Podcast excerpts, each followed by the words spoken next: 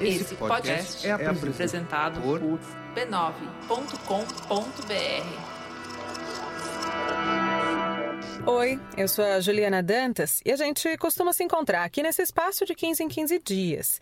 Dessa vez, a gente encurtou a distância em uma semana por causa do novo coronavírus e a gente entende que prestação de serviço faz parte do nosso compromisso social. Este podcast é uma produção da Rádio Guarda-Chuva. Jornalismo para quem gosta de ouvir. E é o que está no DNA da Rádio Guarda-Chuva, da qual Finitude faz parte. Informação salva vidas e é para isso que a gente trabalha de forma independente e precisa agora mais do que nunca do seu incentivo. apoia.se barra Finitude Podcast é o site para você saber como pode colaborar. E agora a gente desembala um presente de troca com quem já nos apoia. Uma newsletter semanal com os destaques de saúde, envelhecimento, terminalidade e luto, pelos quais você que é ouvinte aqui do Fini pode vir a se interessar. Uma curadoria nossa em agradecimento pelo seu apoio financeiro, sempre às quintas-feiras. O que, que a gente vai te mandar? Alguns destaques da semana, dicas de filmes, livros, séries, agenda de eventos, tudo escolhido a dedo.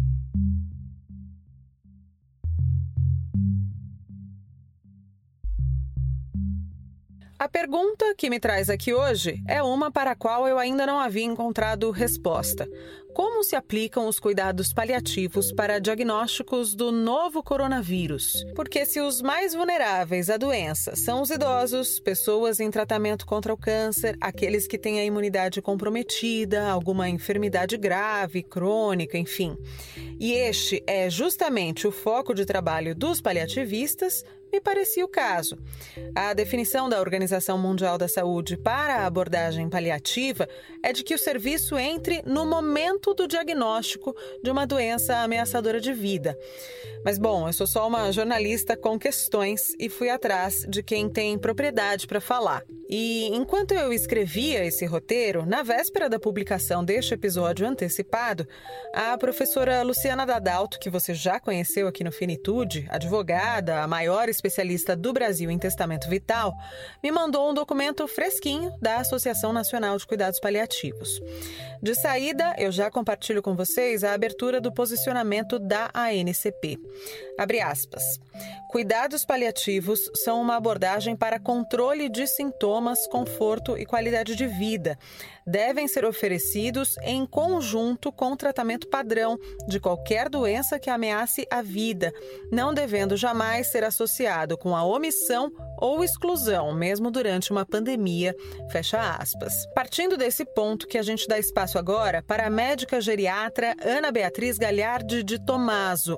Ela é presidente da Comissão Permanente de Cuidados Paliativos da Sociedade Brasileira de Geriatria e Gerontologia. Você que é ouvinte aqui do Finitude, sabe que a gente sempre prioriza conversas pessoalmente, a não ser, é claro, quando o entrevistado está em Estocolmo, como foi o caso do episódio anterior, chamado A Distância. Hoje, a gente vai à distância, respeitando as orientações do governo para evitar o convívio fora de casa. Nós temos que ter a clareza de que a prevenção é o melhor caminho, mas que ainda assim nós podemos ter indivíduos que vão evoluir com causas com doenças mais graves que podem causar uh, o óbito. E as equipes de saúde, em especial as equipes de cuidados paliativos que estão acostumadas de alguma maneira a enfrentar os sinais de gravidade maior e de finitude, têm que estar prontas para ajudar tanto as famílias quanto as próprias equipes dos hospitais que vão estar enfrentando uh, essa situação de uma forma muito robusta, né? O cuidado paliativo, ele cabe no momento em que existem doenças graves e potencialmente sem cura. Então, nós queremos que essas doenças graves não existam nesse caso, porque o coronavírus é uma doença que a gente ainda pode barrar se nós fizermos as medidas de prevenção que estão sendo orientadas. Mas, uma vez que a gravidade está instalada, naturalmente as equipes precisam estar prontas para acolher as famílias, acolher as próprias equipes que dentro do hospital vão estar trabalhando incansavelmente para saber que podem haver indivíduos mais frágeis e que necessitam de mais ajuda e que podem eventualmente não resistir. Então, as equipes de cuidados paliativos e o olhar paliativo cabe a todo momento no sentido de que o olhar tem que ser integral para as equipes, para as famílias, para os pacientes e que se a gravidade for maior do que nós gostaríamos, que nós temos de estar preparado para dar suporte para todos os envolvidos. Cabe aqui frisar que essa conversa foi feita na segunda-feira, 16 de março de 2020. A situação é dinâmica, os números mudam o tempo todo, no Brasil e no mundo, e por vezes uma ou outra diretriz médica também. Todos os dias, o Ministério da Saúde atualiza dados e passa novas orientações. O que não muda, no entanto, é a necessidade dos esforços coletivos das equipes de saúde. Na semana passada, durante a entrevista coletiva em São Paulo, o ministro Luiz Henrique Mandetta fez uma convocação clara. Agora chegou a hora de separar menino de gente grande. Medicina não interrompa curso. Enfermagem, não interrompa curso. Pessoal das biológicas, permaneçam nos cursos.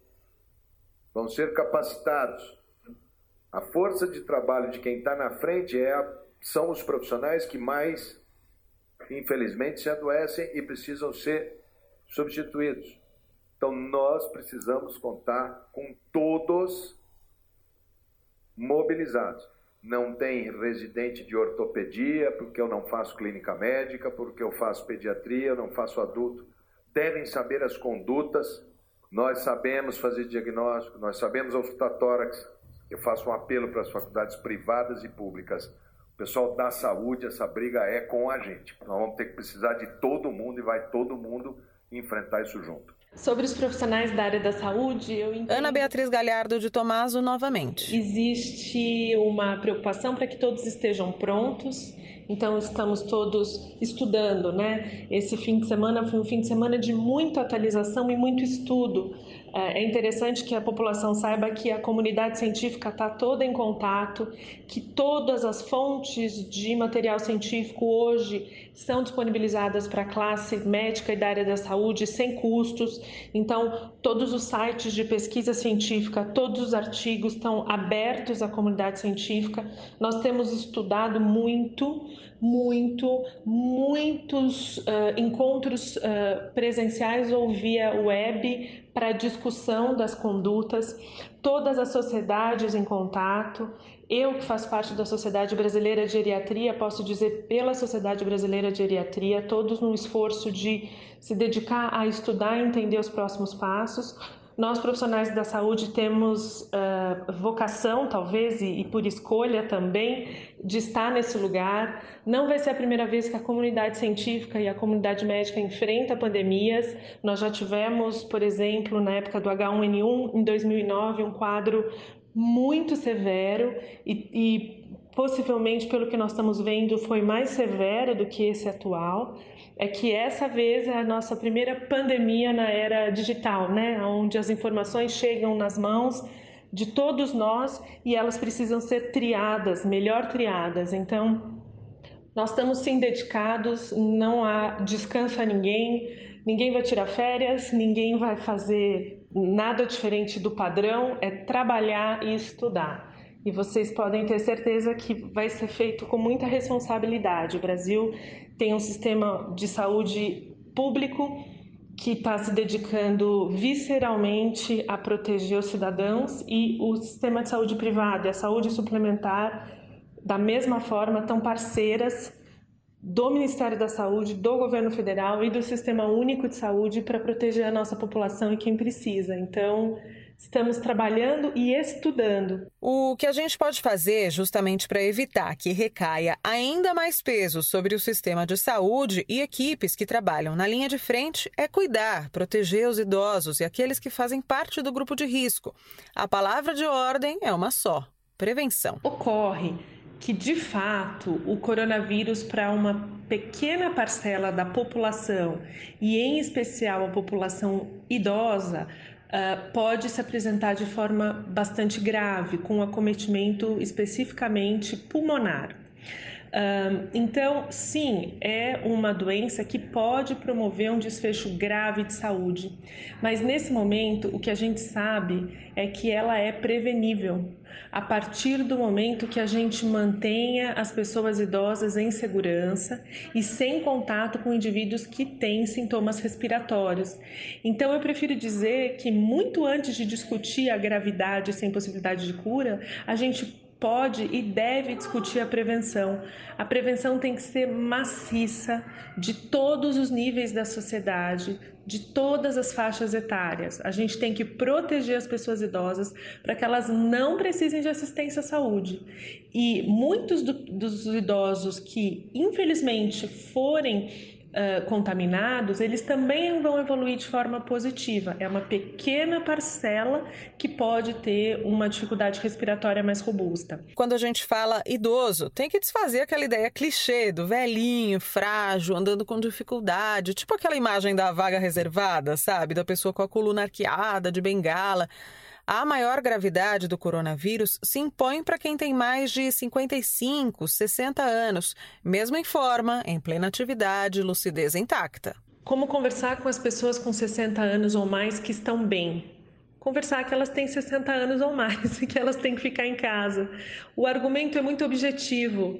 Não é para aglomerações, reuniões, não é para ficar uh, considerando uh, encontros, é hora de se preservar. Se você tem saúde, maravilha, você vai continuar tendo saúde. Não é hora de encontros sociais, não é hora de bater perna na rua, é hora de ficar em casa. E que bom, se você tem 60 anos e tem saúde, 80 anos e tem saúde, 90 anos e tem saúde, nós queremos que isso continue. Ocorre que o padrão dessa infecção parece de fato burlar o sistema imunológico das pessoas idosas. Então, se você tem 60 anos ou mais, você é uma pessoa idosa e você está em risco de ter um desfecho negativo se não se proteger. Se se proteger, vai ficar tudo bem. Por falar em prevenção, está marcado para o dia 23 de março o início da campanha de vacinação contra a gripe, aquela que tem sempre com o fim de verão e começo de outono. Vem aí a temporada mais fria do ano. E como equacionar a necessidade de baixa exposição do idoso a ambientes com aglomeração? E a ida ao posto de saúde. O que a gente sabe é que se você mantiver uma distância de em torno de um metro e meio a dois metros, se você se preservar do contato com superfícies, se você evitar Está proibido beijo, abraço, aperto de mão, já existe uma chance de proteção boa. Uh, até o momento, a recomendação sim é que as pessoas idosas se vacinem, se vacinem uh, aonde como puderem e o mais rápido possível, porque o coronavírus não tem vacina, mas a influenza, a gripe, tem vacina e ela também é grave para a população idosa. Então, vai à unidade de saúde, mantém distância dos, das pessoas que estão ao seu redor, toma vacina e vai direto para casa, lava muito bem a mão em todos os momentos, segurou numa maçaneta, tá fora de casa, passa álcool gel, tá dentro de uma unidade que tem água e sabão, água e sabão. Não abraça, não beija, fica distante, mas toma vacina. Essa é a recomendação atual Naturalmente, se houver mudanças, seremos informados, mas não há dúvida de que a vacina é uma estratégia muito eficaz de proteção contra a gripe, que é uma doença que começa a aparecer de forma mais robusta nessa época do ano.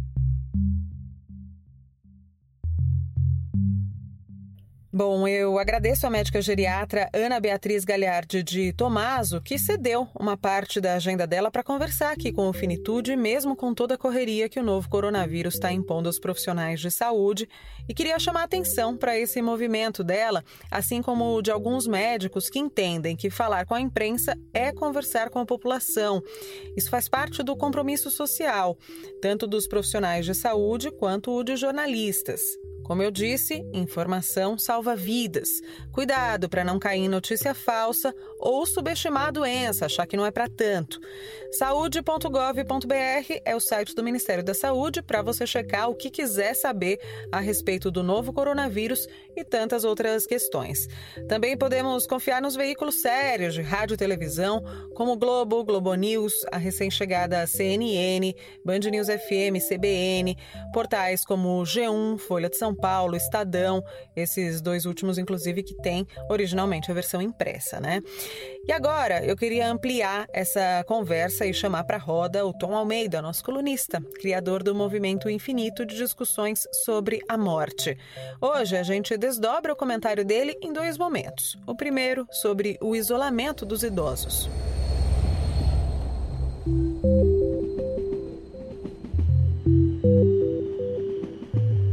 Olá, Ju, ouvintes. Como é que estão todos aí lidando com tudo isso? Eu preciso confessar que me parte o coração pensar em como os idosos estão se sentindo nesse momento e como é que eles vão atravessar esse período.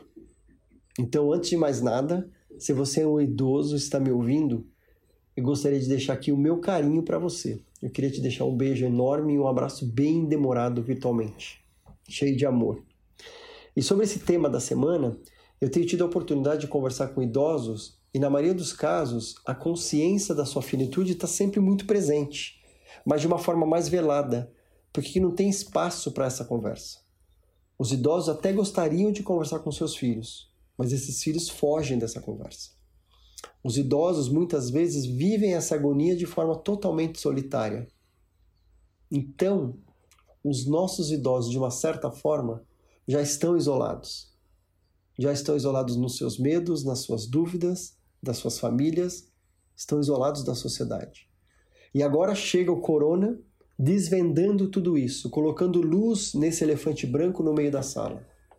Óbvio, muito óbvio que agora é muito mais grave, mas ao menos agora está tudo muito mais declarado.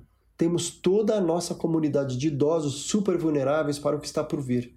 Então, sim, todos nós, inclusive os idosos, vamos visitar momentos de muito medo do desconhecido e o medo de termos que nos despedir um dos outros. Que esse isolamento seja um convite para as conversas que precisam acontecer muito antes do corona. Sabe aquela conversa que a gente dizia que era, pra, era muito cedo para acontecer? Então, chegou a hora. Chegou a hora. Porque senão pode ser tarde. O corona está trazendo uma oportunidade de olhar olhos nos olhos dos nossos velhinhos amados, seja ele cara a cara ou seja pela tela do computador, e perguntar: como é que o senhor ou a senhora estão se sentindo com tudo isso? Está com medo de morrer? O que, é importante nesse momento? Como você pode se sentir menos sozinho? Se você for infectado pelo corona, como é que você quer ser cuidado? Lembre-se, essa conversa já está no ar para acontecer faz tempo e talvez ela nunca acontecesse. E agora é essa oportunidade de fazer com que ela aconteça. E sabe o que essa conversa traz? Ela traz intimidade, ela traz conexão, traz amor e traz pertencimento. Aliás, pense também sobre como você pode ajudar os idosos do seu bairro, da sua comunidade. Será que tem alguém mais velho morando sozinho aí no seu prédio, na sua rua, pertinho? Se você vai ao supermercado para você, Veja se essa pessoa não quer ajuda para as compras dela também. Coloquem um aviso no elevador, enfim. São algumas sugestões e, ao meu ver, um dos efeitos colaterais do novo coronavírus talvez seja fazer a gente relembrar como é que é viver em comunidade. E fora isso, todos nós tivemos que fazer algum ajuste na nossa rotina, né? Desmarcar ou adiar reuniões, festas, shows, viagens, deixar o que era urgente para depois. Aliás, aquele nosso ciclo de debates da Rádio Guarda-Chuva, o Tá Chovendo podcast, que aconteceria agora neste mês de março, no Centro de Pesquisa e Formação do SESC, foi jogado para frente, assim como muitos outros. Todo mundo tendo que mudar de planos, reconsiderar. E o Tom sempre chama a atenção para uma palavra que eu acho muito importante, que é o conceito da impermanência. Cada vez que eu penso sobre isso, eu aprendo um pouquinho. Então agora eu convido cada um a ouvir junto comigo o que o Tom tem para ensinar com essa reflexão. É o seguinte: é sobre permanecer na impermanência. Deixa eu me explicar melhor. Assim, eu acho que é o tempo de realmente contemplar a finitude, para a partir disso olhar para como que a gente está vivendo. E isso que está acontecendo agora com o corona, acho que é muito simbólico. E, re, e nos faz isso, né? Que é nos colocar em contato muito próximo com isso que eu estou dizendo, a finitude e a impermanência. E uma pergunta que eu adoro fazer e eu tenho me feito e me observado desde o início disso é como que você está lidando com essas perdas causadas pelo corona? As perdas financeiras, as perdas de liberdade, perdas de identidade, a perda da vida social. É muita perda, são muitas perdas, e tudo isso em conjunto ao mesmo tempo. Estamos vivendo um luto coletivo. Nunca mais seremos os mesmos depois disso. Da mesma forma que uma pessoa que perde alguém muito amada, ela nunca mais volta a ser a mesma, não é verdade? Ela que se transforma. E quando eu já vivi isso eu vi isso, se o processo for todo vivido de uma forma íntegra e honesta, permitindo que todos os sentimentos estejam presentes, ela cresce, essa pessoa cresce, ela cresce muito. Então a, a onda do corona está nos trazendo uma oportunidade única de vivenciar o que as pessoas no final de suas vidas vivem, que é conseguir chegar na essência do que realmente importa, que é de olhar para dentro e encontrar o sagrado, de olhar para a possibilidade da morte de perto e entender o que realmente importa. Sabe assim, olhar para toda essa abundância que nos cerca e daí realmente poder entender o que, que é essencial, sem nenhuma distração. Então o convite é: olhe além do medo, olhe para o que está aqui agora. Cuide-se, cuide do outro, seja suporte, seja responsável. E o que é muito importante, comece a se despedir do que você é hoje, porque isso já está morrendo.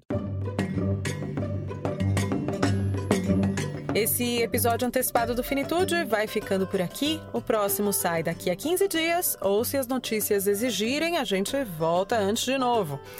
Fala comigo lá no Instagram, arroba Finitude Podcast. O Twitter é ao contrário, arroba Podcast Finitude. Não esquece de visitar o nosso apoia.se barra Finitude Podcast para avaliar se pode fazer uma doação aqui para o Fini e receber a nossa newsletter semanal. E ó, aquele comunicado sobre o qual eu falei lá no começo, da Associação Nacional de Cuidados Paliativos, está na home da entidade. Tem sete páginas, você acha na descrição do episódio aqui do Finitude no seu tocador. Te agradeço pela companhia nessa conversa. Te mando um tchauzinho bem de longe, no máximo um cumprimento com o cotovelo, mas com muito carinho. Até a próxima.